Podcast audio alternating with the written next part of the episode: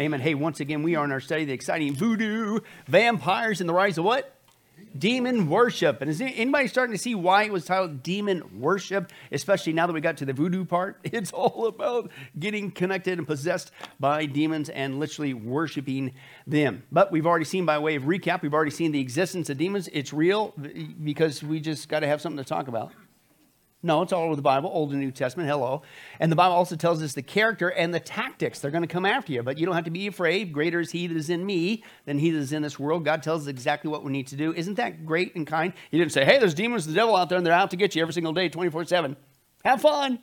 No, he tells us how to deal with it. And that's why we dealt with that, because it's real. Then for seven times, we dealt with the history. How in the world did we get in this mess where people, not just in the world, but even the church, are seeking actual input from demonic activity, demonic behavior, and frankly, demons. Okay, it's crazy. And so we dealt with that.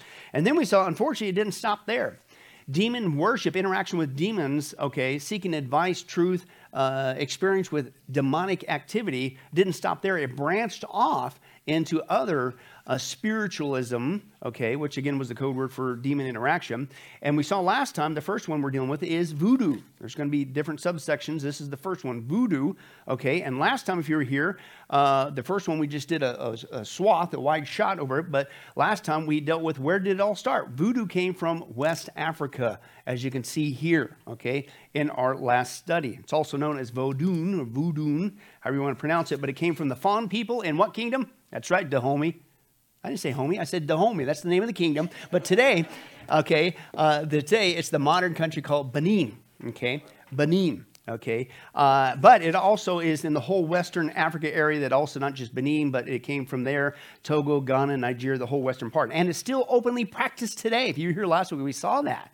They got voodoo holidays, voodoo bank holidays, voodoo museum, voodoo day. They got, remember that voodoo, their version of MTV? They do voodoo songs. It's crazy. Openly, and I quote, voodoo over there right now is, quote, they consider themselves who practice voodoo officially Catholic or Muslim. They incorporate their beliefs all together. Why, as you're going to see again, because they perfectly slide together. Okay? And part of that is because their belief system. West African voodoo, where it all began, believes in what's called animism, as we saw, and that is the belief that there's a power in all objects, okay, including, remember we saw words, that your words have power. And certain words and certain phrases, you can speak into existence what you believe. What does that sound like?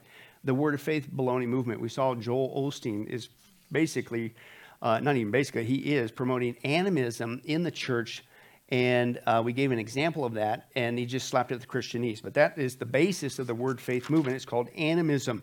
Okay, and again, notice the guy is foaming at the mouth because voodoo is all about demon possession. And what I got to do is I got to do all these different rituals, these dances, these ceremonies put to music for the whole purpose. They think it's a good thing that this spirit, the Bible calls it a demon, inhabits the person, and I can find out all kinds of neat stuff. But that's what happens. We're talking about a whole religion that's based on demon possession. Okay, then we saw, of course, demon possession. They're spirits. They got a whole cosmology that they believe in. They got major, minor deities. Okay, and they believe that the way that you communicate with these spirits, okay, i.e., demons, is through prayer, animal sacrifice, drum and dance ceremonies. Remember that last time we saw? It's, it's a whole big thing. The, the big, it's repetitive drum, repetitive music, ceremonies jump up, down, and they and the whole point, and we're gonna see it again tonight. The whole point is you keep that up until you get possessed, until the quote spirit begins to speak through you. Sound familiar? We saw the same thing in charismatic practices today. That's not the spirit of God.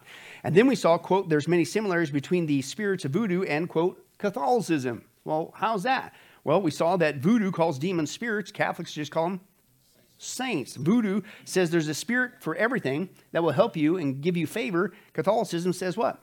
There's a saint, a dead person that will do for this. It's the same thing. That's why they perfectly slide together.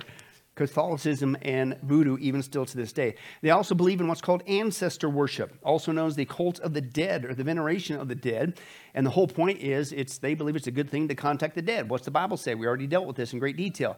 When you die, if you're a Christian, where do you go? Straight to heaven. Do you come back? No, you don't. How many guys want to come back? I don't want to come back. When I'm out here, I want to stay out of here. Well, that's what the Bible teaches. Praise God. You're out of here and you stay out of here. Praise God. So, but if you go to hell, if a person rejects Christ, do they come back? Absolutely not. So these entities claiming to be people, what are they? They're demons, what the Bible calls a familiar spirit. But they have a whole base. Oh, no, that's my aunt. That's my whatever. That's Saint so and so. That's all that stuff. It's called Veneration of the Dead. And shocker, Disney, of course, is out there promoting that lie, ancestor worship. Uh, and again, this is what they do with candles and beliefs and sacrifices. Uh, Catholicism still does the same thing today. Voodoo prays to the dead and for the dead. Catholicism prays to the dead and for the dead as well. Okay? They try to Christianize that, but it's completely unbiblical. Then we took a look at their rituals. And again, we're still just in West Africa. This is where it all started. And tonight we're going to see how it began to spread around the world. Rituals, they got a ritual calendar, and I quote, the calendar of voodoo, West African voodoo, uh, has a ritual of feast, quote, synchronized with the Roman calendar.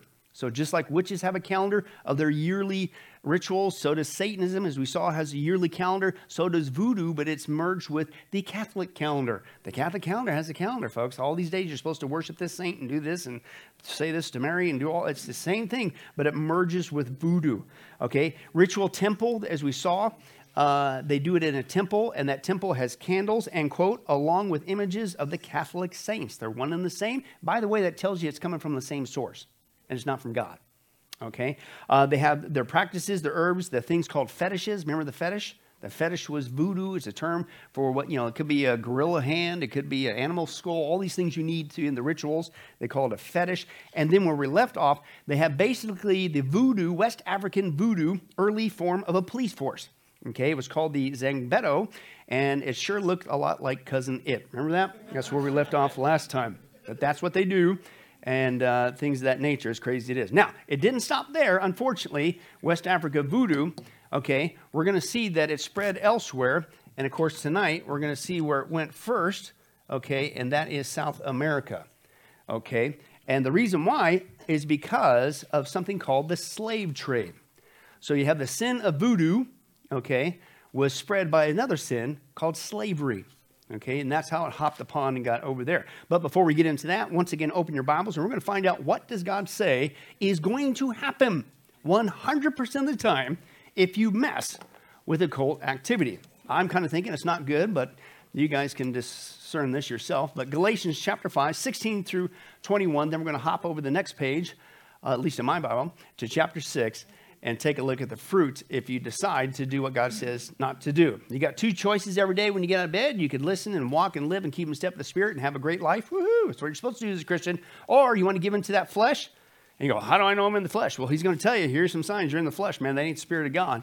And then he's going to tell you, here's what you can expect when you walk in that manner. Okay, but Galatians chapter 5, 16 through 21, and then chapter 6, 7 through 8. Let's take a look. Paul says this So I say, live by the what? And what's the good news? You will not, notice how emphatic he is. You will not what? Gratify the desires of the sinful nature. How many Christians even know how this even works? Right? It's unfortunate. They haven't been taught. We dealt with this before in our other studies. But the good news is, Paul's very adamant. You know, you sit there going, I'm always sin. How come I sin? Why can't I do it? Well, there's a conflict he's going to describe in a second. But here's the good news. If you just walk in the Spirit, then what's not going to happen? Your life's not going to be full of sin. I didn't say sin sinless but you're going to sin less. The more you walk in the Spirit, the less you're going to sin. There, there's your way out. I didn't say he did, right? And that's why it's just a big fat lie when people come up in the world and they, well, once you're an alcoholic, you're always an alcoholic. I'm always recovering. No, you're not. I didn't. Got, if you just walk in the Spirit, you don't. You're not going to fulfill that lust anymore. Paul says in Romans six, I'm no longer a slave to sin, and on and on it goes. But he says, you will not fulfill the desires of the flesh. For the sinful desires, uh, sinful nature desires what is contrary to the spirit, and the spirit what is contrary to sinful nature. They are what? They're in conflict with each other so that you do not do what you want. But if you're led by the Spirit, you're not under the law. So every day when you get out of bed, you got two voices basically. You got the Spirit of God saying, Go this way, have a great day. And then you got your old man sin nature going, Hey, go this way. And he's going to tell you what you're going to get if you listen to that one. It's not good. Yeah, and you say, Well, how do I know if I'm in the flesh? Well, he says this it's obvious the acts of the sinful nature. Uh, verse 19 is obvious. Uh, if your life oozes this out, you're in the flesh. And it gives you a whole list. It's not a complete list because there's all kinds of sin, but you get the idea. Uh, that would include sexual immorality, impurity and debauchery, idolatry and witchcraft. Notice the two are linked together because certainly you see with voodoo And even Catholicism with their saints, all the figurines, all the idols and things, it goes all in all with that occult behavior. Idolatry and witchcraft, hatred, discord, jealousy, fits of rage, selfish ambitions, dissensions, factions, and envy, drunkenness and orgies, and the like. I warn you, as I did before, that those who live like this as a way of life, that's all that's coming out of you. What's he say? You will not inherit the kingdom of God. Right? So there it is. We, we we got to do certain things and stay away from certain things in order to get saved. No, he's not talking about it. He's talking as a way of life, as a pattern of life right? You're in conflict, and sometimes as a Christian, you're going to sin. But if all that's coming out of you is all this stuff in the flesh, and you ain't seen what he goes on to talk about the fruit of the Spirit, you ain't saved. Paul says, Romans chapter 8, uh, if you don't have the Spirit of Christ, you don't belong to Christ. I'm not saying we live perfect, but at some point, like our James study, something should be coming forth showing that you got the Spirit inside you. So if you got nothing but flesh coming out and it's all this kind of junk, I don't care what you say, you're a liar, and the James John would say you're a liar, and the truth is not in you. Okay, but let's skip over to chapter 6 now and say, well, okay, so so what? So I've been walking in the flesh lately. Ain't good. Okay, ain't good, right? Might all be a sign that you're not saved. That's all ever comes out. But even if you are, it's called you reap what you sow. And that's what he says over here, right? In chapter 6, verse 7, he says, Do not be deceived. God cannot be mocked. Literally in the Greek, it's like thumb your nose at God. Yeah, yeah, whatever. Yeah, like, yeah. God cannot be mocked. A man what? Reaps what he sows, and the one who sows to please the sinful nature, what we just read, from that nature, what's he going to get? Destruction. But on the contrary, the one who sows to please the Spirit, from the Spirit will reap what? Eternal life. And so God, once again, is very blunt, cut and dry in the scripture because it's a blunt and cut and dry, black and white issue. You got two choices in life every day when you wake up of bed. You got uh, you can sow things. You're going to sow something, right? Okay. And uh, you could sew this jacket, and that's not what he's talking about. He's talking about a seed. That's not even funny. Don't stop looking at the jacket. I know it's hard, but stop looking at it. Don't. Uh, but you could sow, okay, like plant, all right? You can plant certain things. Every day we're planting something. So, if you will, every day you're producing a crop, right, that's going to impact your life. And he says this if it's all it is, is from the flesh, what are you going to get? Destruction. Okay? But if you listen to God and do what he says, what are you going to get? Eternal life, good things, dare I say. Okay, as we, we didn't read that section, but he goes on and says you're going to experience more love, joy, peace, patience, kind of, right? It's good stuff, as well as obviously eternal life. Okay, and the Greek literally says it isn't just okay. I chose to do that. You're literally uh, thumbing your nose at God, right? Those who sow it by the flesh, the sin nature, which includes, and I quote, sorcery, depending on your translation, witchcraft, basically occult activity okay, you are going to get destruction. Now, listen to what the, the Greek word there is. Yeah, it's destruction. It also means corruption, perishing, and I quote, eternal misery in hell. Very strong word, right? God doesn't mince words. This is a serious issue. Right, how many guys get up and go like, man, I want to I wanna turn my life into hell? yeah, things been going great, but you know what? I need a change of pace. Let's listen to that flesh and invite hell to come on in. That's who would do that? But that's what he's saying. Uh, God isn't mock, you know, don't be deceived. You think you're, oh no, but not this time. Oh yeah, it will. Payday's coming. But number one, if this is your life and it's just nothing but flesh, uh, one, you're, as he would say, you're not going to inherit the kingdom of God if that's all you produce. You're not saved by your works, but that's all you got. That's why you're not going to inherit the kingdom of God because you're not a Christian, because you don't have the Spirit of God. There's no evidence of the Spirit, because at some point he's going to get you to confess sin and he's, and he's going to produce some fruit, something, right? Number two, it's going to bring destruction on your life. Listen, even here on earth before you go to misery in hell because you rejected Christ. Okay? And that is not only what voodoo does, because it's witchcraft, it's idolatry, all wrapped up in all bunch of junk. Okay? Uh, and it's what uh, it's a work of the flesh. But it was started and spread by another sin called slavery. Okay? But then, how many guys is born again Christian, before we continue on that, and we're going to see how it spread because of the sin of slavery. So one sin led to another sin, which spread the sin. Okay, but how many guys have heard people say, "Oh yeah, well that Bible, that Bible condones slavery"? You bunch of hypocrites, right? You ever had somebody try to accuse you saying that? Bunch of blind. So before we continue, let's just quickly remind ourselves: No, God did not condone slavery. Let's take a look at that. New Testament instruction on slavery. Even in the New Testament era, the Bible did not demand that every slave owner immediately emancipate his slaves. Rather, the apostles gave instructions to slaves and their owners on godly behavior within that social system. Masters were admonished on the proper treatment of their slaves. For example, in Ephesians chapter 6, verse 9, masters are told, "Treat your slaves in the same way with goodwill.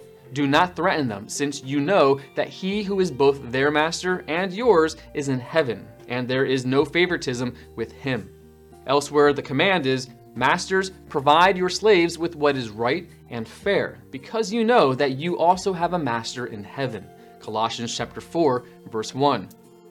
Jesus and the apostles did not outright condemn slavery. They didn't need to. The effect of the gospel is that lives are changed one by one, and those changed lives in turn bring transformation to entire families, clans, and cultures.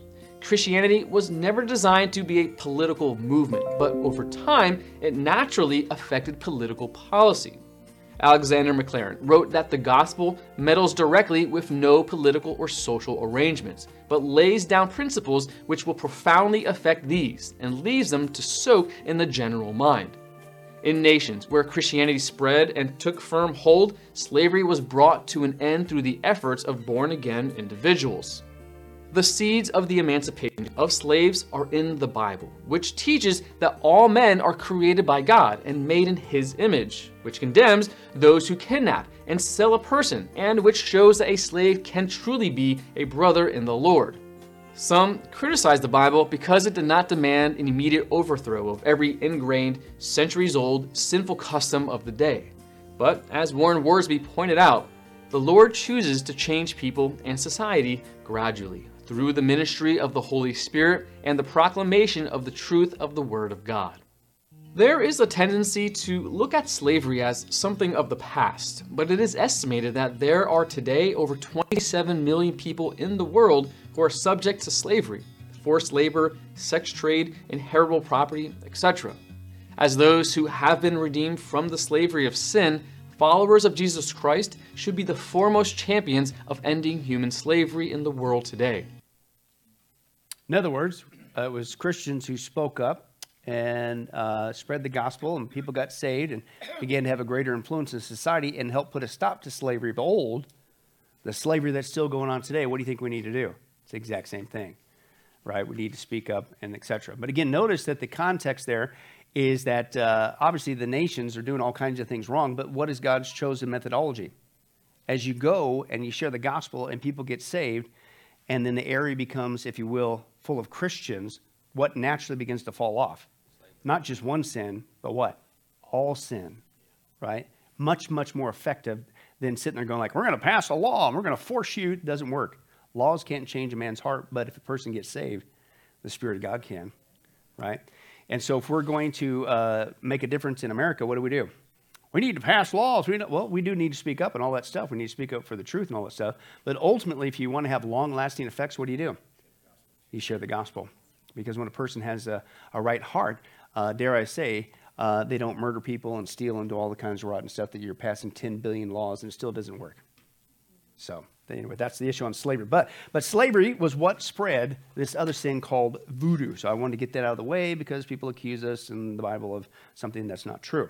All right. Now, again, the first place that we're going to see that this uh, sin of voodoo began to spread because of the sin of slavery is, as you can see there, uh, South America is where it began to first hop the palm. It started in West Africa, but because of the slave trade, that's where it went next. As you can see here, primarily uh, the African slave trade, again, just happened to be from those areas. Well, guess what we just saw just happened to be in those areas. That's called West Africa. What was it flooded with already?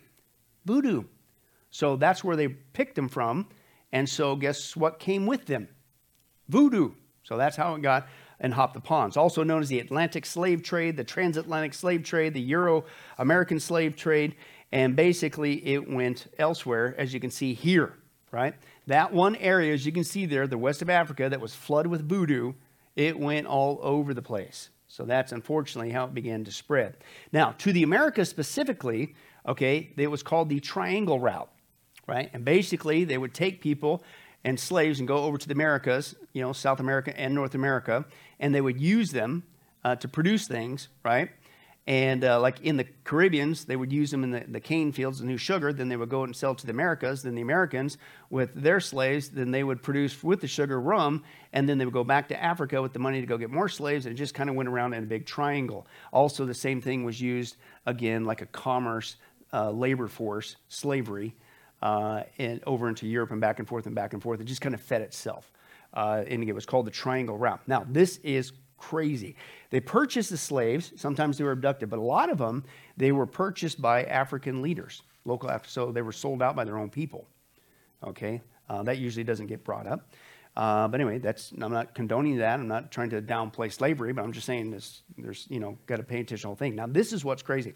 The slaves were managed, okay, managed by a person, okay, who helped to expedite their shipping of them to the New World. And you know what they called that manager? This is crazy. A factor. A factor was the person that was used to help expedite the shipping, right? Now, watch this.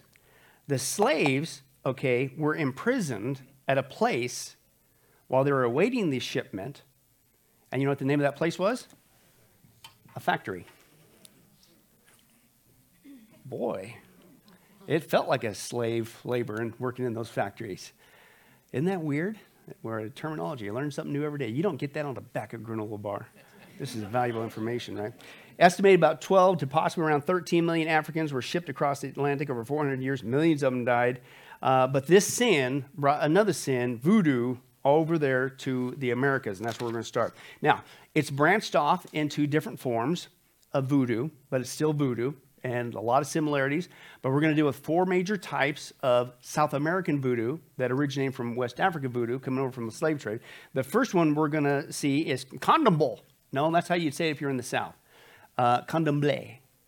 So you got to sound bleh. And that sounds like, well, we're getting into our vampires eventually, but that's not what I'm at.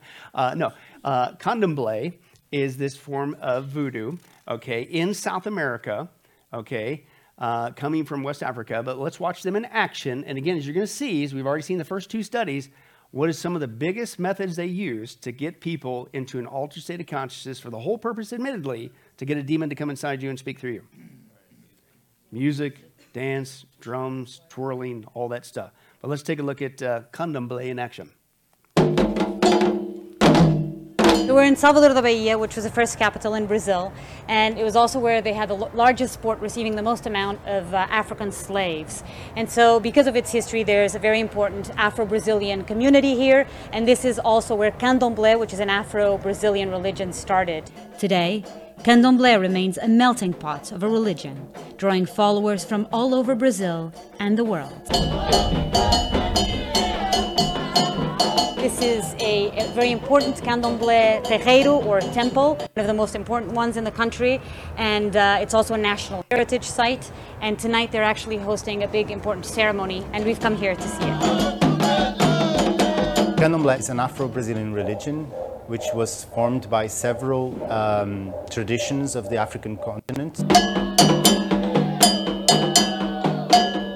There were several inflows of the slave trade. They brought with them their religion and their faith and their social structure. In this tradition of Candomblé, uh, we believe in one God, which is called Olodumare, you know, the, the all-powerful, all, almighty God.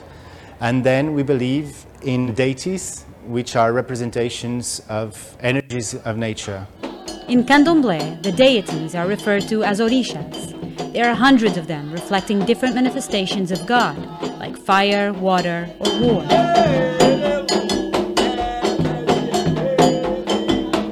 When the Orishas come, come to Earth through their followers, um, they dance, and we believe that the actual deity, it comes to the Earth through that body of that person, which for us is, is something very good because we are um, able to engage with our deities. Now, what do you say? The whole purpose what? The song and the dance, you keep it up.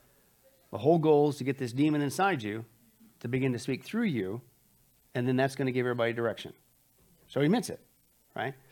The same thing going on today. Uh, by the way, what's, uh, it's not on that video. I watched it. I had to obviously pare it down. Uh, but let's just deal with this uh, first one, Candomblé, okay? And, uh, but he went on to say that when the police or uh, dare I say, some Catholic influences would show up, uh, they would they hide. You saw all the idols, right? They would hide them uh, quickly under the altar in a cabinet, and then they whip out the saints. and then that was acceptable, right? So that was just kind of another, another one he said. But it began to become popular in Brazil. This is an area in Brazil uh, in the 1800s, Candomblé. It's a syncretism between several uh, religions in West Africa, i.e., voodoo, and I quote, Roman Catholicism. Uh, it involves the veneration of spirits, what the Bible would call demons. They call them oraxes, okay? Uh, and again, the names of the West African deities are equated, and I quote again, with the Roman Catholic saints. They blend together. Okay. Uh, they also have, again, as you heard him say, they believe in a quote creator deity, uh, Olodumare. Okay. You'll see some of the other ones. It's a little variation of the name there. Uh, they also believe that every individual has what's called a tutelary or a guardian oraxa, basically a spirit that follows you around. Uh, they think it's a great thing, and the whole point is uh, you need to connect with that spirit because that's going to help inform your personality. No, you don't want to connect with that spirit. That's a demon. Uh, the, the members of Candomblé, they're initiated into the practice, and they usually meet in temples, okay, run by priests and priestesses, and a quote, rituals, and I quote, the rituals involve practitioners drumming, singing, and dancing, as you saw, and you just keep it up, and you keep it up however long it takes to quote, this is their words, encourage an orixa, i.e., demon, to possess one of their members, and they believe through this, this possessed individual can communicate directly with the deity, just like you said on the video. And they think it's a good thing. They offer the spirits, i.e., demons, fruits, sacrifice animals. Uh, other spirits they hope to connect with uh, is the quote spirits of the dead that they call Egun. Uh, they use divination to decipher the messages of the demons, uh, oryxes. They have healing rituals, amulets, herbal remedies, baths, all play a prominent role. But here they are again in practice. Let's take a look at that. Saturday night on the outskirts of Rio de Janeiro, a religious ceremony is about to start. This is Candomblé. One of the key Afro-Brazilian religions in the country, it developed from traditions originally brought over by slaves from Africa. Worship centers around orishas, divinities found in nature and the elements. Cada parte da natureza, é, nós temos a irradiação de um, de um orixá. Nós temos um Deus, não é que nós chamamos de Eledunária. Entendeu? Nós temos uma doutrina, nós temos uma hierarquia, nós temos a nossa divindade própria, herança nossa da África. As the drumming and singing intensifies, devotees believe they are taken over by the different deities. Se tem a mesma coisa do que se tem na igreja, é totalmente igual. Reverenciamos a Deus, reverenciamos a nossos orixás. Pastor Tuperani said he understands Afro-Brazilian religions better than most because he grew up in them. He said he saw practitioners request evil deeds from spirits, such as the death of a neighbor. He converted to evangelical Christianity in his early 20s. As religiões afros no Brasil, elas são satânicas. Tonight, four more devotees have been initiated into Candomblé. And nobody here wants to give up a religion many say is central to their lives. And what's it all based on? The whole goal is to get a demon inside you to speak through you for direction for you, for others. Isn't that wonderful? And what does it take to get there? Drumming, dancing, repetitive behavior over and over and over again until bang, it's going to connect with you. Sound familiar? Yeah, it's being Christianized today. And I quote, candomblé is derived from the term for dances, which is also used to describe a dance style among the African descended communities. But that's the first one. There's another one uh, that it's also, that's candomblé. The next one is umbande, okay? Umbande, okay? And this one also uh, involves the worship of Oraxes, i.e., demons, what they call spirits. Okay, this uh, Umbande is more open and public than Candombo, uh. It's a little bit more privatized there, hence the hiding of the idols and then whipping out the saints if somebody shows up. Uh, the latter, uh, employs songs in African languages, but this one, Umbande, uh, the songs are in Portuguese. Okay. Uh, and then there's actually those who combine both, if you can keep pronouncing these correctly, I don't know, it's a challenge. Candomblé and Umbande If you do both, then you're uh, what's called an umbandomble. For those of you wondering, right? Uh, but that's it. But anyway, again, this is the same thing. It is, and this is their definition, not mine. It is a Afro-Brazilian religion that is syncretized with African religions, i.e., voodoo, quote, again, Roman Catholicism, quote, Spiritism, which is involvement with demons, and in, this one a little bit different, indigenous American beliefs. So basically, the shamanism, the American Indianism, and that's probably, Lord willing, for still alive still here, where we're going to be heading next uh, into that before we get to the vampire aspect, because you're going to see the same thing. You never see American Indians dance around, hey, hey, hey, beating on a drum, do you? And what was the whole point? Was to invite the spirits. It's exact same as voodoo, folks. But that's being glamorized in our country. Like they're back to nature. We need to do the same thing. No, you don't. But that will, Lord willing, uh, be the next one. But this one, Umbande, is spread across Brazil, also into Argentina, Uruguay, in that area there. Uh, again, they believe in a supreme being. Obviously, it's not, none of this is the biblical version, of course. Uh, it's, it's uh, synchronized again with the Catholic saints as well.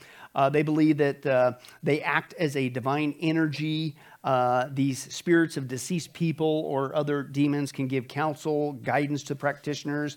Uh, quote, psychics or mediums can uh, be used to bring messages from the spiritual world and other guiding spirits. They believe in reincarnation and spiritual evolution, past lives, all that stuff. But let's get into specifically uh, the spirits that they call the uh, Oraxis, okay, the Oraxis. And that's basically, they call them that. They're also known as Orishas. And watch this. Or they just flat out call them Santos. What's Santos? Saint. It's the same thing. So it all again, you're seeing repetitive, it's all blends together. And to me, if something blends together so perfectly, and if one's evil, what's that make the other one? It's all come from the same source. Hello. Okay. Uh, but again, they believe in uh, uh, this uh, all powerful supposed creator uh, they call them Olorum, close to the other one. They got a hierarchy of guides and protectors. Again, just as we saw last time, that there's a, a, a demon spirit for everything you can think of. Then there's a Catholic saint for everything you think of. It's, it's, a, it's the same thing and the same thing. They, but they break down the spirits, i.e., demons, the Raxus, in seven different categories. And this is, again, how they break it down. So tell me again, uh, it doesn't synchronize with Catholicism. Uh, the spirit that they call Oxala is, quote, their version of Jesus, if you can believe that. Uh, Amanja is supposed to be Our Lady of Navigators. Uh, Zanjo is supposed to be John the Baptist. Uh, Oxum is Our Lady of Aparecida, wherever that is. Uh, Ogum is supposed to be St. George. Oxasi is St. Sebastian. Uh, Abeji is St. Cosmas. Uh, is supposed to be Lazarus. Uh, Ayansa is St. Barbara. Nana is supposed to be St. Anne. Uh, Oxamare is uh, Bartholomew the Apostle, and Exu is supposed to be Anthony of Padua again. But here they are. This is Umbanda in action. Okay, let's take a look at that. It was through the portals of Bahia, the center of the Brazilian slave trade, that three to five million Africans were first brought to the New World. Missionaries baptized them when they landed, but didn't care if they kept their drums, their songs, and some of their own customs. The slaves were able to incorporate Catholicism with their own gods and rituals, producing what today is called candomblé. As practiced now, candomblé remains close in form to the original African religions brought by the slaves. Umbanda, the most popular form of Macumba, is a colorful blend of candomblé, Catholicism, American Indian religions, and European spiritualism.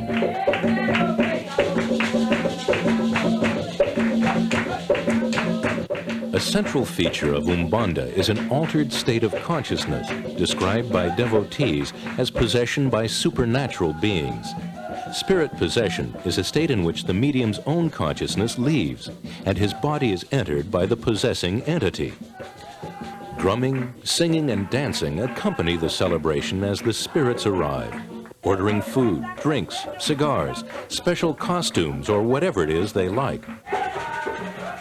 Umbanda members report feeling spiritually or psychologically cleansed after recovering from possession. Through Umbanda, The dispossessed seem to regain a sense of power and respect by associating themselves with powerful supernatural forces. Umbanda also helps to integrate the adherent's personality by allowing the expression of repressed aspects of his or her personality in the context of possession. However it is understood or explained, Umbanda functions as a psychotherapy for the poor. People come seeking solutions to their problems, and Umbanda offers them the help they need. In recent years, Umbanda has become a powerful force in Brazil's popular culture, providing a means of expression and creativity, and its influence can be felt throughout Brazil. And notice that pop in a saint here and there, it's same thing. How many times do you see movies or people going over there, or if you ever been in those areas, and you're like, wow, this is a pretty, pretty, pretty big Catholic place. Is it? Or is it just really voodoo that's merged with Catholicism? Right? And so, but again, what was the whole premise? The dancing, the singing, the rituals, all that is designed to what? And notice the people, man, their eyes are rolled up in the back of their heads or whatever, and just, they get demon possessed. They think the whole thing's based on demon possession. Now, let's break down the spirits. They break down the spirits. They believe there's what's called pure spirits. These are what they would call angels or archangels or cherubim, uh, quote, spirits that have reached spiritual perfection. That's not biblical. Angels are created beings, and they were created in the past. There ain't going to be any more. One third went with Satan, became the demons. Two thirds are still with God. But that's it. Angels aren't like, well, hopefully I can you know, improve. No, it's, it is what it is. Uh, that's Hollywood's version. It's also Voodoo's version uh, that somehow angels need to earn their wings and all that stuff. That's a baloney. That's what voodoo basically believes. They call them pure spirits. They also have what's called good spirits. We'll get to the evil spirits in a second, but the good spirits uh, are the ones that uh, they believe uh, will help you in all kinds of things. And they break those good spirits into, believe it or not, because you never know who's going to pop in, right? And uh, of course, you always want it to be a good spirit, right? but it's all demonic, right? But here's how they categorize and how you know which one of these demons, I mean spirits, I mean saints, I mean Oraxis, is popping into a person because they will start to exhibit these characteristics. And I quote uh, There's a, a, spirit who's called uh, Caboclo, and that is uh, a indigenous Brazilian. So it's a Brazilian who died, who is into this, and now has come back to speak which is obviously not true. And uh, as we saw, is what? It's a familiar spirit, it's a demon. But the way that they know that this is that, uh, supposedly, is they, they are very knowledgeable in medical herbs and they, they have expensive remedies, uh, uh, inexpensive remedies uh, to give to the ill people, you know, because they were a local. They know how hard it is, right? And I quote, I'm not making this up, when, when, a, when a caboclo speaks, you listen. Sound familiar for those of you in the 80s?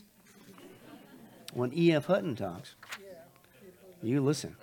Maybe, maybe they got went to and heard from a caboclo to get that advertising campaign. I don't know. Uh, they also have, that was the first one. But then you have another spirit that they call the Preto uh, Velho, or the old black man.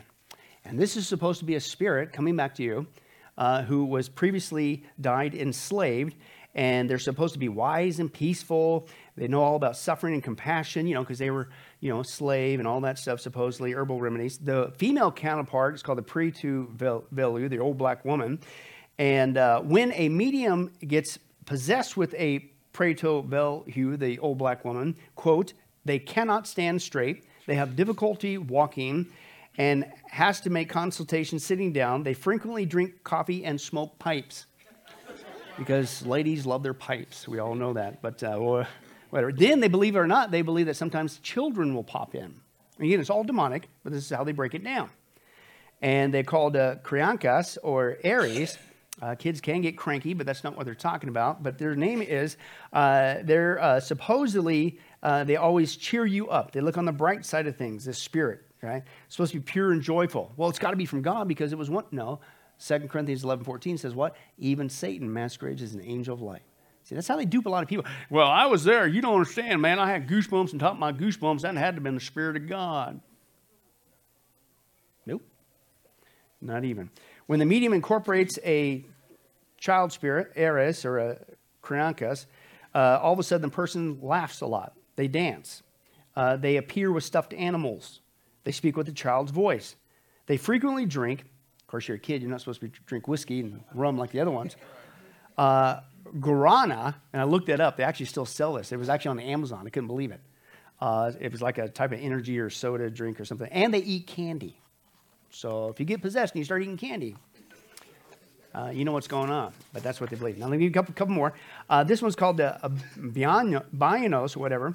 And these were, uh, again, former practitioners of Umbande. Uh, and, uh, and I said, since they're, they said, since they're closest to our time, they have a different manner of speaking. So how do you know you got a person who used to practice this and is dead? Not enslaved, not whatever, but just practice Umbande. Quote, they are slow talking. Slow.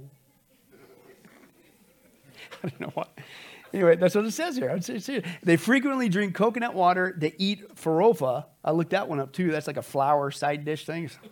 And they smoke cigarettes. Now, this one, believe it or not, how do you know if this guy's in heaven yet? This is uh, called a boyaderos, and basically, it's a supposed to be a cowboy spirit. Because I will give the South Americans this: these guys know how to make cow. You ever been to a Brazilian steakhouse? Oh, don't even get me started we're to be here till 10 o'clock at night. But anyway, so these are supposed to be the spirits of deceased gauchos. What's a gaucho? That's a South American cowboy, right? And, uh, you know, they had, they had, a quote, a hard life in the arid hinterlands. And so how do you know that uh, a gaucho is speaking through you? Because they speak of love, and they, it, but, but they're, they're frequently harsh in their speech because, you know, it's hard out there with the cows all by yourself. I mean, you got to, and then, speaking of harsh mouth, uh, you have the mar, mar, marujos, also the spirit of sailors. You know, sailor mouse, I'll tell you what. That's supposed to be a sailor, right? And uh, they're into uh, water, especially salt water, supposed to protect people, cleanse them. And uh, when a uh, marhos, whatever, spirit of a supposed sailor talks to you, they appear, quote, drunk, quote, because that's just his way. you know those sailors, man, that's just what they do right? They can't stand, I'm not joking, they can't stand straight. They frequently stumble as if they're on a ship in the high seas and they drink a lot of rum. Okay? And you saw many examples. We laugh about this, but these people are literally being possessed. They're not a sailor. They're not a black man, uh, black woman. They're not a catfish, a chicken, or whatever. Okay? It's all de- demonic. But they further apply that delusion, like, oh, they're speaking like a kid, so it must be an eris, or, you know, or they're, they're cussing, you know, a little, that's harsh. Well, that must, that's the spirit of a cowboy, right? You know, it, it's all just to delude people. And you see the people that are possessed, what are they doing? They're smoking cigars, cigarette, or they're drinking rum, right? It's all part of the demonic ruse. It's unfortunate, really. Then they have what's called the Zepalintra, and I'm not joking. This is supposed to be a spirit of the bar rooms, gambling dens, and gutters. And how do you know if you got one? All of a sudden, you'll have you know the person will be uh, uh, displaying extreme wild partying partying persona, you know, just going crazy party party animal. That's what's going on there. Uh, they have the male ones called exu, and uh, uh, and then that's supposed to help you with a whole range of things. Uh, you have the females called Pomba Giras, and they're supposed to help you with love. Thought this was interesting, especially they will encourage you with self love. That tells you where it's coming from. That's coming straight from the number one law of Satanism. That's the fall of Satan, Isaiah and Ezekiel. Isaiah 14, Ezekiel 28. I will be like God. I will be like self love, self all, self, self focus, self, self, self. That's everywhere in our society, unfortunately, even in churches. That's the number one law of Satanism. That's what called the fall of Satan. And that's what these demon spirits are encouraging ladies to do. You just need to love yourself, lady. You'll feel much better. No, you won't. You know where every sin is caused? At that moment that you say yes, as Paul says in Galatians, spirit or flesh. You know what you're doing when you say no to the Spirit of God and you say yes to the flesh? That's self love. Yep. Self comes first. Self will do what I want. I know that you say, God, but this, I come first. This is what I want to do. That's the fruit of self love. And what's God say? When you reap to that, what are you going to get? Destruction right? Because we all know with uh, 20 years now of ingraining into kids' heads that it's all about you. It's the most polite, wonderful, generous culture we've ever had in the history of America. Are you kidding me? Have you ever seen them going across the street? Purposely slow. I mean, you got a green light. They 20 seconds ago, it would already turn. and then get mad at you. That's self love, right? But I digress. Anyway, that's right. Uh, then, of course, they have that's the supposed good spirits. Then they have the bad spirits, uh, also called quimbas. Uh, and they believe, oh, those are the ones that you hope don't pop in, you know, because nobody likes those. They co- can cause many annoyances, right? But see, that's what they do. It's called good cop, bad cop. Demon will pop in, all of a sudden tell you everything you want to hear and things that nature. Well, that had to have been from God. That was an angel. No, it's not. And then the other ones, they'll, they'll get, well, that's obvious. Uh, mine was great, but that's, but that's obviously a bad demon. That's a B. But I, they're all bad. They're in the same category. White, black, green, whatever. It's all bad. Right? Today, there's hundreds of thousands of Brazilians that can uh, consider themselves umbanistas. The practices for counseling, for healing, things that nature. And believe it or not, there's a huge chunk of them practicing what you just saw right here in the United States of America. And we'll eventually get to that, maybe in a couple studies, Lord willing. But just to give you a little highlights, where did they go? So they went from Brazil. It was called the Brazilian, believe it or not, diaspora. So it went from Brazil, came to America. Where? Here's the hot spots for what you just saw this form of voodoo. And I quote, in Florida, of course, because that's the closest when you get there off of Cuba that area. Uh, then also Massachusetts, New Jersey, Connecticut, Pennsylvania, Georgia, Wisconsin, California, shocker, and New York. In fact, quote, West 46th Street in New York City has been officially recognized as Little Brazil Street. But speaking of American influence, and this is this one, we got two more to go real quick. Uh, there's another thing that the uh, Umbande practitioners, Umbandenistas, whatever, uh, they have a ritual, right? So you can you can get that demon to possess you through dancing and singing, and that's characteristics, and you just keep it up until something pops up, and literally pops in, right? Dancing, singing, ceremonies, and things of that nature. They have another ritual. They use a psychedelic drug. American Indians do the same thing, mescaline peyote. Lord willing, we'll get into that. Okay, but these guys use a specific drug, uh, ayahuasca, I believe is how you pronounce it, and that is one of the quickest ways to connect with these demons that uh, in this umbande to get them to inhabit you and speak through you and change your life. And apparently, it's what's helped Aaron Rodgers make his football decisions. Watch this. It was in a two and a half hour interview. Aaron Rodgers shared a psychedelic experience that he says gave him a different perspective on life, love, and football. Man, taking me back there right now. Aaron Rodgers got emotional while opening up about his experience using psychedelics on an episode of the Aubrey Marcus podcast released Wednesday. I want to feel what pure love feels like. That was my intention. And I did. I really did. The Green Bay Packers quarterback talked about traveling to Peru on an ayahuasca retreat. I started deep uh, on a journey where the ayahuasca is usually described as a grandmother spirit. And I met her and walked with her through past, present, and future lives. Ayahuasca is a plant based psychedelic that is consumed like a tea. In some South American countries, it's used as a healing medicine to treat physical, mental, and spiritual issues. A choice that Rodgers says changed his life. It felt like I was opening my eyes for the first time. And he believes it may have led him to his fourth MVP award. That experience paved the way for me to have uh, the best season of my career. And Rodgers isn't alone. Thousands of people travel to Peru for psychedelic tr- retreats. Some experiences can cost thousands of dollars. Oh, by the way, guess what the latest trend in secular psychology is? Using psychotropic drugs to help people. Yeah, another reason to stay away from that stuff.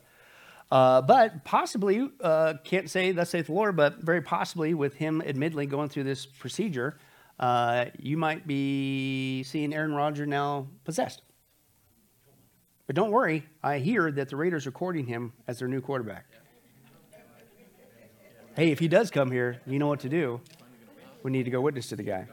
Right, but it isn't just Aaron Rodgers. Again, we'll get into the whole American voodoo, whatever. But just give you, since we're on this, this is their ritual. This is a voodoo ritual, uh, South American voodoo ritual. They use this psychotropic drug. But watch this: ayahuasca, an ancient Amazonian hallucinogen, became Hollywood's new favorite escape. And I quote: "Forget cocaine. Many of LA's hottest parties feature ayahuasca, uh, this Amazonian hallucinogen. Uh, traditionally, a shaman serves a cup of black sludge, commonly known as la purga, because it causes nausea. Uh, and the seekers uh, who have traveled to the rainforest down there in South America uh, are doing it in pursuit of, quote, a higher level of consciousness. Uh, you immediately experience uh, stuff like euphoria, supposed recovered memories of past lives, like you heard Aaron say, uh, and, quote, and opening a direct channel to the divine. No, it's a direct channel to demons. And this is just one, admittedly, they use it voodoo. People are now unfortunately getting involved in it here. But this is what I've said for years been there, done that. Wish I wouldn't have bought the t shirt. Everybody taking these drugs today, right? Uh, and I'll throw it out there, including what's been legalized marijuana. Uh, having been there, done that, I'm sorry, you aren't just taking a physical trip, it's a spiritual trip. You are opening up doors spiritually. It isn't just, hey, that was a funky trip. Yeah, it was so funky because you open up a spiritual realm that you don't want to do. And typically it leads to more drugs and more, and, and because that's a work of the flesh, and what's God say you're going to get? You reap what you sow, it's called destruction. But he's not the only one. And I quote, this is just real quick. Uh, other people who've done this and do this, sounds like more than once Sting, Courtney Love, Paul Simon, Chelsea Handler, Jim Carrey. Remember a couple years ago? It's like, man, dude, he went off into La La Land, right? And it got kind of weird. Remember that? I wonder what caused it. Did he get possessed? Tori Amos, Lindsay Lohan. Didn't she kind of go off the rails and have to get admitted for a while? I wonder why. Josh Radnor, he is on the show How I Met Your Mother. Terrence Howard, Will Smith, Megan Fox, Machine Gun Kelly. They get, they're into all kinds of satanic stuff. Miley Cyrus, all of a sudden got weird and started twerking and doing all kinds of weird stuff, and I wonder why. Ricki Lake, Michelle Rodriguez from Fast and Furious, James Scott from Days of Our Lives, and Susan Sarandon, just to name a few. Umbande, also, and I'll close with this, has also been recognized for its openness towards, speaking of Hollywood, uh, openness towards sexual diversity, homosexuality, bisexuality, transsexual, and homosexual couples are married religiously at the hands of Umbande priests, which again tells you where all that's coming from. But real quick, let me give you another one. Uh, this one's called Quimbande, okay? Uh, Quimbande. And basically, in a nutshell, as you can see there by that book, uh, this is basically voodoo's version of Satanism, right? The, the other ones we just saw, they would say, oh, we use white magic. These guys, this form of voodoo in South America, they immediately say, oh no, we're using black magic. But as we know, it's a lie, right? It's all bad, right? No matter how you colorize it, okay?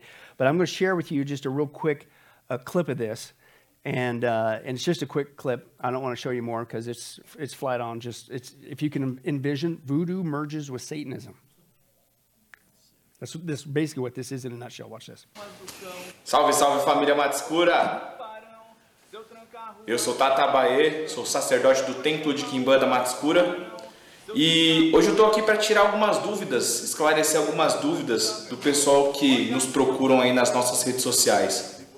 Esse culto que ainda é muito restrito e por mais que nós temos meios de pesquisa eficiente, o culto de Kimbanda, por ser um culto restrito, um culto extremamente sigiloso, ainda deixa muitas dúvidas, né? Muita coisa a ser esclarecida. Um, if you're not familiar with uh, Kambanda, it's a Afro-Caribbean religion that works with the people of hell, pretty much. Um, the tradition that I follow is more Luciferian. Um, I do not sacrifice animals. I haven't gotten there. Um, I'm animal rights, as many of you might know. So what I do is I usually uh, put my own blood on there, as you can see. Sounds like an American, right? It's crazy. So basically, if you can imagine Satanism merging with voodoo, that's what you got, right? Uh, and believe it or not, it's practiced here in America. We'll, Lord willing, get to that. But again, this is uh, Umbande. This is this is Quimbande, sometimes spelled with not just a Q but a K. Uh, and basically, they admittedly say, "Oh no, we use the bad stuff." Well, again, it's all bad. And they admittedly say, We're here not to help give people counsel. We're here to do, and I quote, evil things. Their spirits are, again, they got male and female spirits, the Exus and the other one. Uh, but the male spirits that they uh, connect with, uh, quote, force justice and help in seduction and in vengeance. Uh, the females, again, uh, version, they want they use them to turn somebody in what's called a mulambo, which is considered someone who is wearing ragged clothes or who is very unlucky. So basically, destroy their life. So this one openly says, no, we're using this stuff for bad. And it's all bad again, but you're just kind of seeing the flip side. Now, they have locations for their rituals. And uh, the, uh, as we saw in our witchcraft study, uh, they say you don't just do it anywhere, you do it at a crossroad. As we saw in our witchcraft study, and it's the same thing with voodoo, they believe at a crossroads is a place where it's easier to connect with the spirits, which basically, again, is what that movie was about, right? Which was in the South, which is where voodoo went to, and you go to a crossroads to make a deal with the devil, right? So most people, oh, that was a cool, and that man, Steve Vai, man, he was ripping it, and this, but he blew me away from classical. It was awesome. The whole thing was about voodoo, right? But most people don't catch it. Anyway, so you do it at a crossroads. But let me break it down. You got the female, the male spirits, whatever. Um, the males, if you want to contact the male in this uh, kumbande, uh, you got to drink whiskey. The ladies, I'm not joking, you drink champagne. If you want to attract the female evil spirit. It's all bad, but this is how they break it down. Uh, both are into red and black, as you saw in the video. Uh, both, it has to be at a crossroads. Both, it's at midnight. Both, it's a Monday or a Friday. The ma- male evil spirit, you got to smoke a cigar. The ladies, a cigarette. Uh, the food, the guys, uh, you need to have flour, palm oil, and pepper. The ladies, it's flour, palm oil, and honey, right? Because ladies like sweet stuff, right? Uh, and things that nature. The guys, uh, to help attract the evil male spirit, supposedly, you got to be aggressive. The ladies, you got to sing a song. And ain't that the truth, guys? Remember that? You had to serenade, do all that stuff. It's like, come on. But anyway, I'll move on. Uh, they got animal sacrifices with pigeons, hens, roosters, goats, sheep, bulls. I think it's like Satanism. Don't kid yourself. You don't think people are involved in this. In fact, in West Africa, I didn't even share that aspect. In West Africa last week, uh, if you look at the newspaper clippings and things that nature, people are being abducted, missing. Uh, people are being arrested uh, for the suspicion of human sacrifice for their rituals. So don't kid yourself if that doesn't go on, it does. And today, watch this uh, Kimbanda, this basically Satanism voodoo, has had a quote, quick rising in membership, uh, membership ever since its emergence in the 1970s. Sound familiar? That's when Satanism was popularized by Anton LaVey. Remember that? Even in San Francisco, as we dealt with that in our study. Okay, things that nature. Let me give you one more real quick. Okay, just another one. And this is Tambor de Mina, however you pronounce that. This is uh, more in the Brazilian states, uh, uh, in the Amazon rainforest area. Uh, tambor means drum in Portuguese, and it re- uh, it's the importance of, uh, refers to the importance of rhythmic element of worship. Again, if you don't take the drugs, the, the other way you get yourself to connect and be possessed by their spirits is music repetitive over and over and over again. And that's what they rely on. That's what the very name means, tambor. Uh, again, they got their breakdown of entities, spirits, uh, but the, the spirits of people they call, of all things, encantados. What's that sound like? Well, shocker, it's like they just can't come up with nothing new. That's that latest Disney cartoon. Again, what does Disney do? They go around the world find a culture that's involved in a particular cult practice and make a cartoon out of it. Glamorize it, and kids eat it up. Shocker. Uh, the worship involves the worship of their so called gods or vodouns. They got them into five different families. Each family has a specific part of the house they're supposed to be in. They got specific songs you're supposed to sing, specific behaviors, specific activities. Uh, the male version is called a toy, uh, the female is called a noche. There's uh, supposedly 45 different kinds. Uh, it said that the encantados uh, are entities of people who did not die but disappeared and became invisible or turned into animals, plants, and they live in a magical kingdom called Intaria. Uh, as it goes. And the encantados are present uh, and are, listen, invoked. So basically, you're talking about demons. Call them what you want. They're demons. They're invoked, and I quote, by religious ceremonies by the priest or priestess as they go into a trance. Again, you'll see that in action here.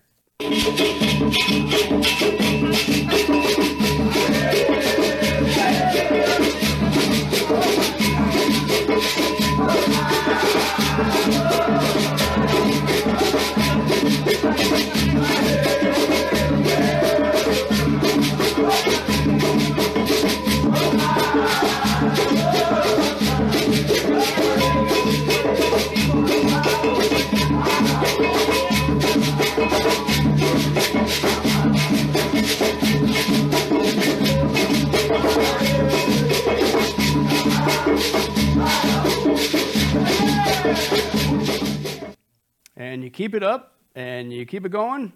And if you notice, it was the same thing over and over again. And you keep it twirling and you keep it moving and you keep it doing that and you keep it doing that. And what's going to happen? You're going to get possessed. That's what they rely on. That's what they think is a good thing, right? So today, I don't know. Let's if you let's say if you played repetitive music over and over again, let's say a good 45 minutes at least. You know, maybe crank it up an hour. I don't know. And just over and over again, man, mindless, repetitive stuff. Um, I don't know. Next thing you know, I think you probably end up with uh, one of these services that look like this.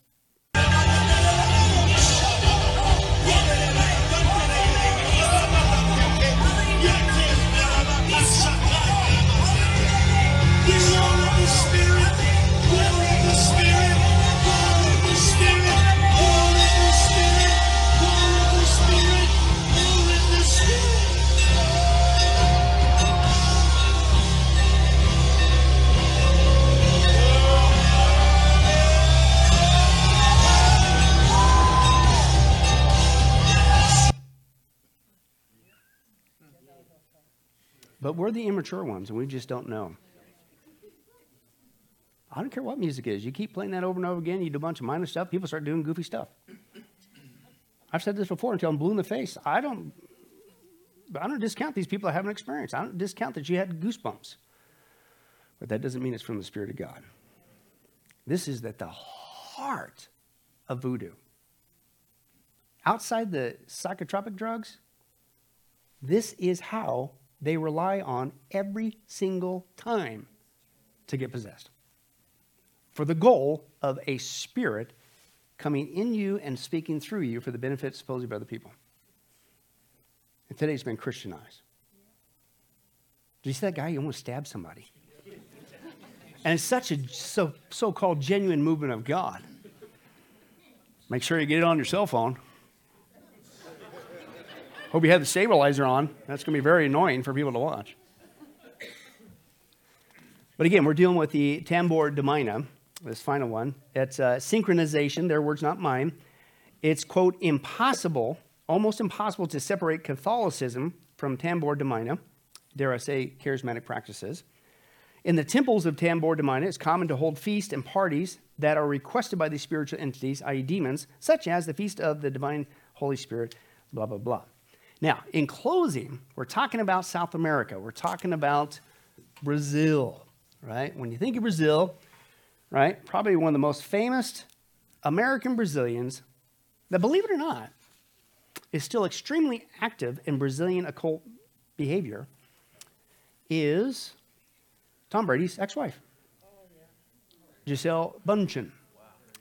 Comes from Brazil as we saw before, but I'm bringing it up again now in this context because we're dealing with South American voodoo, Brazil. Uh, she apparently never stopped practicing her Brazilian occult upbringing. In fact, Tom admitted on tape she's been helping him with her voodoo practices, whatever practices, uh, to win some games. Here he's on tape admitting it. Watch this. Any superstitions going into the game? Any special thing you carried into the game on Sunday that you had tucked away somewhere? Uh, I did. I always, um, you know, I've learned a lot from my wife over the years. She's so about the power of intention, you know, and believing things that are really going to happen. And she always makes a little altar for me at the game because she, she just wills it so much. And uh, so she put together a little altar for me that I could bring with pictures of my kids and I have these little special stones and healing stones and protection stones, and she has me wear a necklace and take these drops she makes, and I say all these mantras. And I stopped questioning her a long works. time ago. I did. I just shut up and listened. And at first I was like, this is kind of crazy. And then about four years ago, we were playing the Seahawks, and she said, You better listen to me. This is your year, but this is all the things you're going to have to do to win. And I did all those things, and by God, you know, it worked. It was pretty good. and then in 2015, it was about early January, and she said, You know how much I love you? And I said, Yeah. And she said, I just want to let you know this is not going to be your year. Oh. And of course, we lost. I said, What does 16 look like? and she said, 16 is going to be your year. So it was early January this year, and I said, Babe, I asking, like, do we have a chance? And she said, Yeah, but you're going to have to do a lot of work, and you're really going to have to listen to me. so, man, I listened to her. And right after the game, she said, See, I did a lot of work. You do your work, I do mine. She said, You're lucky you married a witch. I'm just a good witch. And people laughed about it. Man, first Aaron Rodgers and Tom Brady, it's crazy. It's almost like we've been infiltrated with not good practices and people don't even know what in the world's going on because they've never been taught. Shocker. And I quote a New York Times uh, article talk about Tom Brady. Brady uh, said his family in 2015 has space for, quote, multiple faiths. Quote, I think we're into everything. I don't know what I believe. I think there's a belief system. I'm just not sure what it is.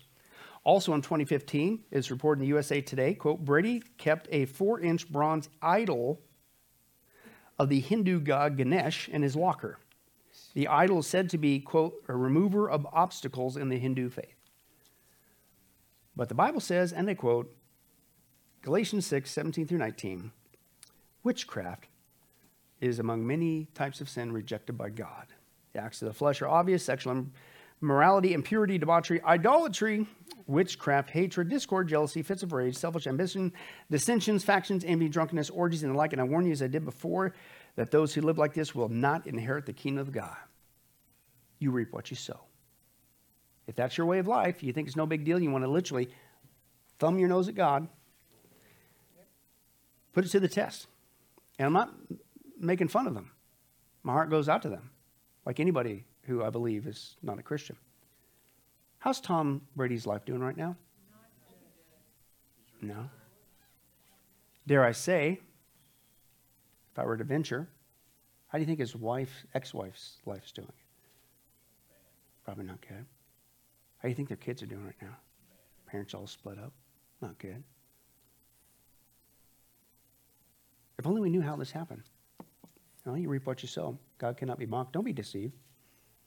Right? You went down the wrong path. It was your choice.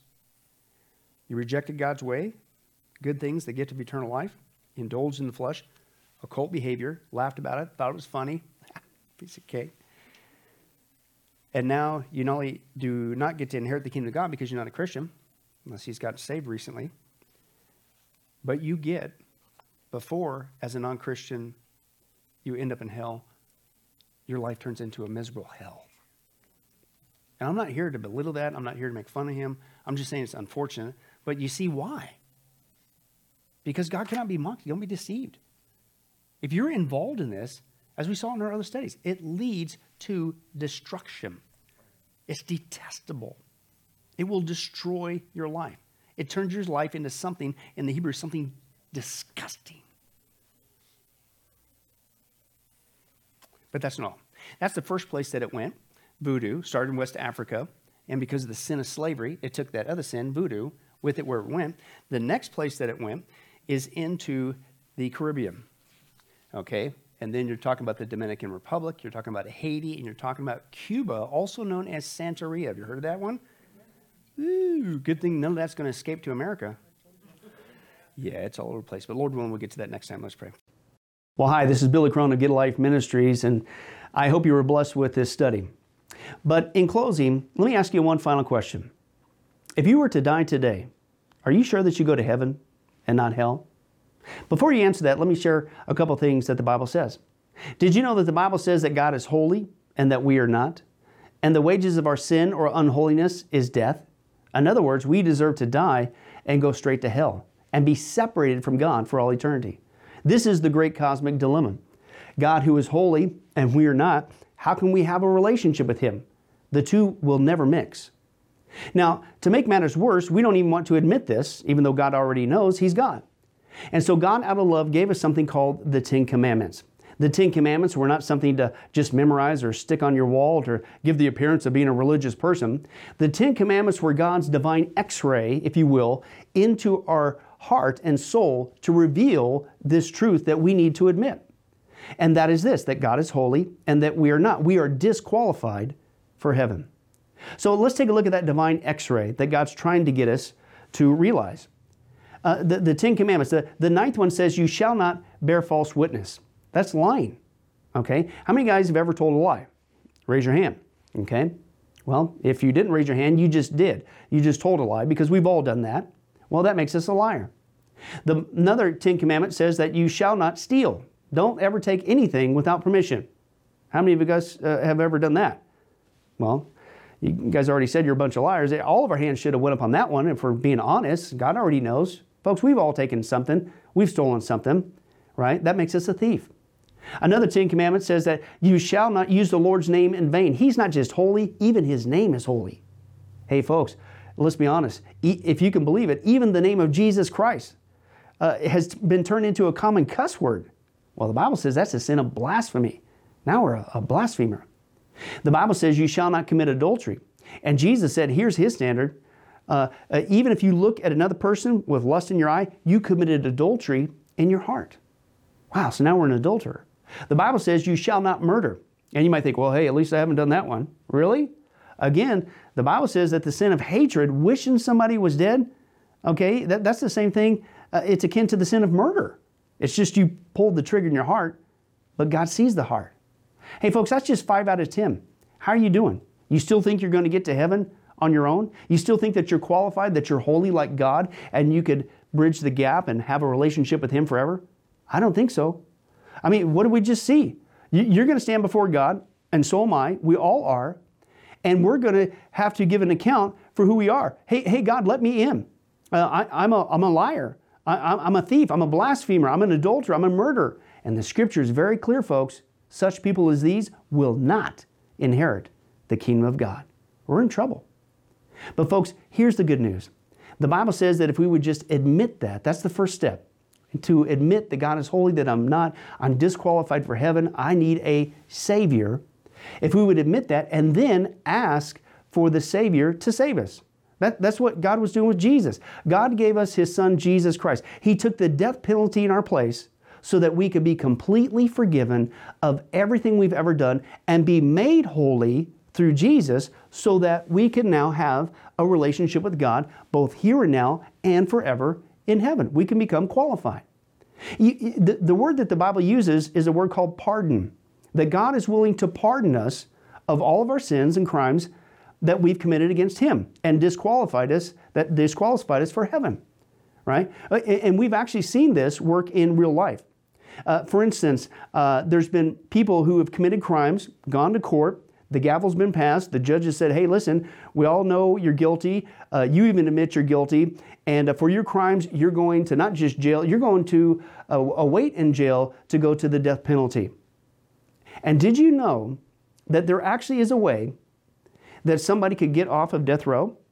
It's called a pardon. The one in the authority, the governor, can grant what's called a pardon for that person's crimes, and they literally can go free. Not because of something they did, because the deeds are already done, you can't undo it. Not because of they tried to clean up their act while they were stuck in the jail cell, because that doesn't change anything. But simply out of mercy, the person who has the authority can give them a pardon and they can go free. And did you know it's actually on historical record that there have been people who have been granted a pardon from the death penalty and they've refused to take it? And so even though the offer was there to be set free, they themselves still had to go to the death penalty. Folks, in a nutshell, that's what God's doing every single day with all of us this side of heaven.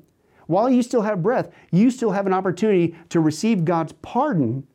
He's willing to forgive you of all your sins if you would just receive His pardon through Jesus Christ. Again, that's what He was doing on the cross. The cross was the death penalty of the day. But since we weren't there and since we can't earn it, it's a gift from God, you have to receive that by faith. Reach out even today from your own spiritual jail cell, if you will, and say yes to Jesus and God's pardon so that you could be set free and go to heaven. The Bible says that if you will confess Jesus as Lord and believe in your heart that God raised him from the grave, you will be saved. Hey, folks, if that's you, don't delay. You may not even have tomorrow. Today could be your last day. Please accept Jesus Christ as your Lord and Savior. Confess with your mouth He is Lord. Believe in your heart that God has raised Him from the grave, and the Bible says you will be saved. Well, this has been Billy Crone of Get a Life Ministries. If there's anything that we could do for you, our information and, and number will come up here shortly, and please don't hesitate to contact us. But remember, I hope to see you in heaven. God bless.